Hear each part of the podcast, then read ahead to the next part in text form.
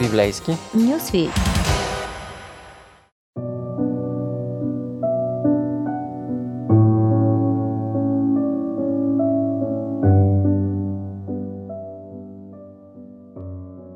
Благ е наистина Бог към Израил, към чистосърдечните.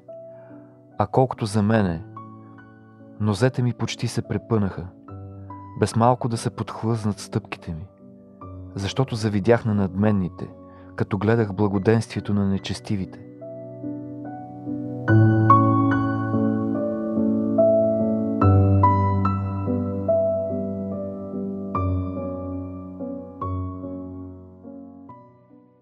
Няколко стиха от 73-ти псалом, презентирани от актьора, режисьор Тодор Димитров, дават началото на рубриката ни за псалмите Божествена поезия. Здравейте, приятели! А аз съм Ради. Днес ще си коментираме и разсъждаваме върху 73-я псалом. Няколко думи за автора. Името му е Асав, поет и артист, човек с духовна култура, с богата душа – той е диригент на хора, главният певец на Давид. Написал е около 12 песни и една от тях е нашият 73-ти псалом. Неговата песен започва много правилно. Днес бихме нарекли подобно начало политкоректно. Асав работи за Бога и казва, наистина Бог е добър, безусловно, така си е. Обаче аз, аз съм възмутен. Гледам как живеят мошенниците и не мога да се побера в кожата си. Хубаво си живеят, да ви кажа. От нищо не им пука. Имат си пари, нямат си проблеми, здрави, силни, весели, купонясват сякаш няма да умрат, нямат срам, наглеят, мачкат другите, фантазиите им са екстравагантни, очите им са потънали в тластина, ослепели от ненаситност езикът им се разхожда по земята, даже си позволяват да богохулстват. Наистина аз съм бил много глупав, че живях порядъчно. Бях честен, принципен, коректен. А сега какво? Нямаше смисъл. Напразно беше. Ако не бях такъв човек, свестен, щях да съм напред с материала. Животът е циция към добрите хора. Наистина. Тук излиза една друга истина житейска, неполиткоректна, честна и цинична. С добродетели не се правят пари. Но да не забравяме, че гледната точка не е просто призмата на един праведен човек. Гледната точка е зависта на праведния човек. Поетът не се преструва пред нас, той е честен. Аз завидях на тези хора.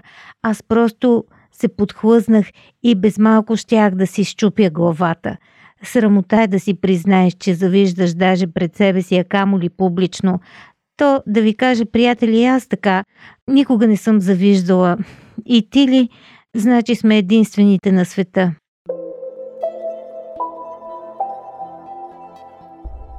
Асав е открит с нас.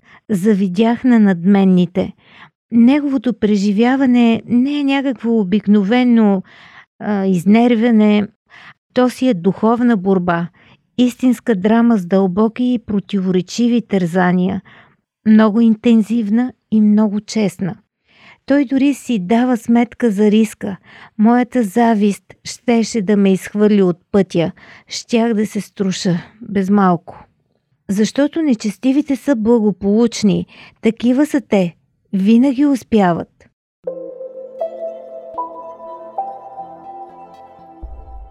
Е, най-после дойдохме си на думата. Темата на тази поема е успехът. С тази тема кипи сърцето на поета. Защо така? Обикновените хора имат грижи, стрес, проблеми. Живота им се върти около децата, работата, осигуровките, кредита, сметките. Ако имат собствен бизнес, блъскат по 15 часа на ден, за да върви, а ето ги тези хубавци, перат пари, точат фондове, участват в пирамиди и си живеят живота. Обикалят скъпите курорти, карат луксозните коли и носят марковите дрехи. Имат яхти, самолети и дворци. Носят насилието като колие и парадират с него като с костюм за сватба. Те са и влиятелни и най-странното е, че Хората ги имат за някакви гурута, пият думите им като вода. Не просто те живеят безбожно, но учат и другите на това. Тези хора, разбира се, не са атеисти. Просто си живеят с чувството за безнаказаност. Недосегаеми за земните съдилища и за съда на небето. Подмятат, че Бог не вижда. Господи, вярно ли е това? Наистина ли не чуваш какви ги разправят, как те обесценяват? Или малките проблеми на малкия човек не са интересни за тебе?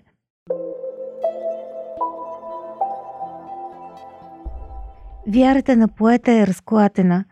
Защо да живеем с ценности? Те само ни забиват на дъното. Правят ни аутсайдери.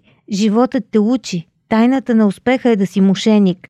Бъди честен и свестен, каква полза имаш от това? Аз преосмислих нещата. Доверява ни Асав. Пораснах. Истината е друга. Какъв беше смисълът да държа на доброто? Беше на празно, погрешна житейска стратегия. Просто нямах опит. Боже, ти ми казваше играй честно, да не съм будала. Това е начинът да бъдеш губещият.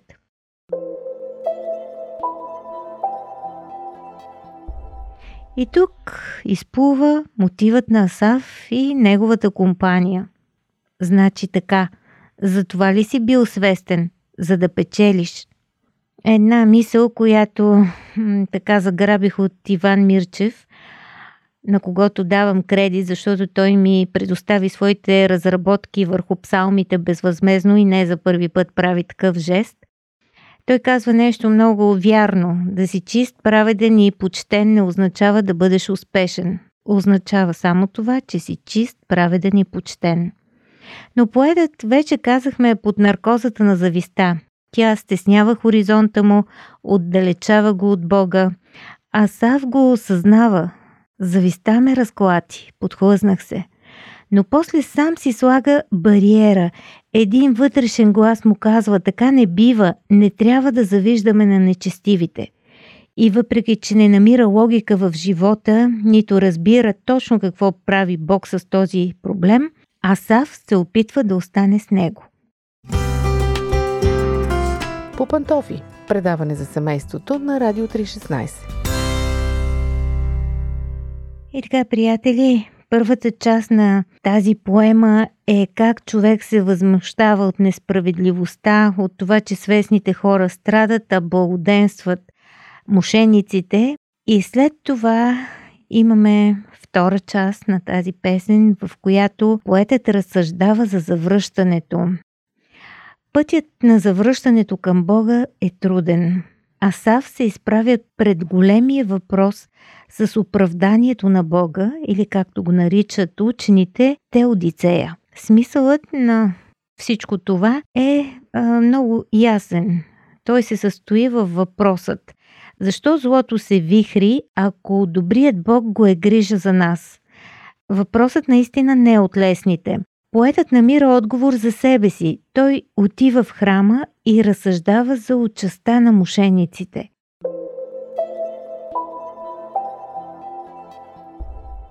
Кой от нас в ежедневието, приятели, има навика да мисли върху съдбата на хората и на някой друг? Разбира се, ние тичаме след спешните неща, да купим хляб, да пуснем пералня, да си взема изпита или да отида на лекар, че нещо ме е стегнал кръста. Но Асаф разсъждава върху вечните неща, върху участа на тези хора. Той го прави в храма. Какво намира там, по-различно отколкото в дома си, примерно? За евреите светилището не е само място за поклонение. Там хората виждат космическото решение, как Бог ще се справи с злото. Нещата вървят по една схема. Ако си извършил грях, ти отиваш там със своята жертва. Примерно агне. Когато жертвата бъде заклана и умре вместо теб, получаваш прошка и започваш живота си на чисто. Нагледен урок за Божието спасение. Новият завет ни казва, че истинската жертва е Христос, който умря на кръста за нашите грехове. Да се върнем на мошениците. Те мислят, че Бог не гледа какво правят. Но Аса вижда тяхната съдба. Техния край. Какъв е той? Както образите от сънищата. Събужда се и те се разпадат. Така и те ще изчезнат. В крайна сметка, светилището калибрира визията на поета. Той запява друга песен за надменните. Наистина Боже си ги сложил на хлъзгави места. Значи имаме камбанарията на зависта и перспективата на светилището. Кое е вярното? Дали животът на добрите хора е един пропилян живот или животът на наглите мошеници е крайно несигурен и в крайна сметка един пропилян живот?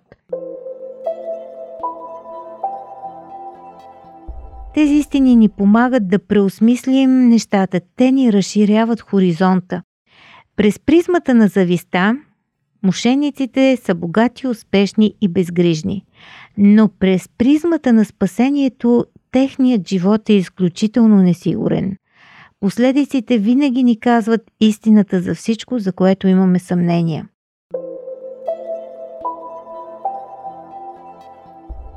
И накрая Асав се връща към своето преживяване и го вижда по друг начин. Сърцето ми кипеше, признава той, защото им завидях, защото исках да съм като тях, като тези безгрижните непокисти. И под тази наркоза аз просто обезумях. Държах се като животно с Бога. В мене се събуди нещо животинско, хищно, безумно. Но сега си давам сметка, че ти, Боже, си ме държал за дясната ръка, съветвал си ме. Да имаш Бога е най-голямото богатство. Какво искаш? Да имаш неща или да имаш някого? Някой, който е винаги до теб, който те обича, който те разбира и те подкрепя. Поетът знае, да имаш Бог, това е всичко. Той е сила на сърцето ми, сила за живот и сила да се радвам на живота, вечен дял, вечно наследство, което дори смъртта не може да ти отнеме.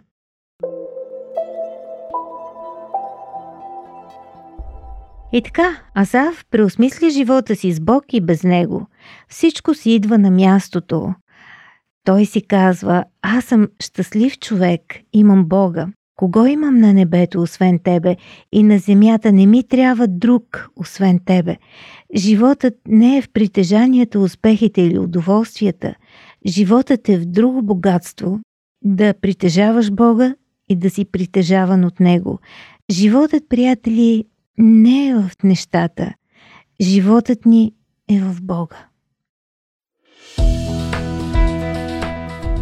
Радио 316, точно казано.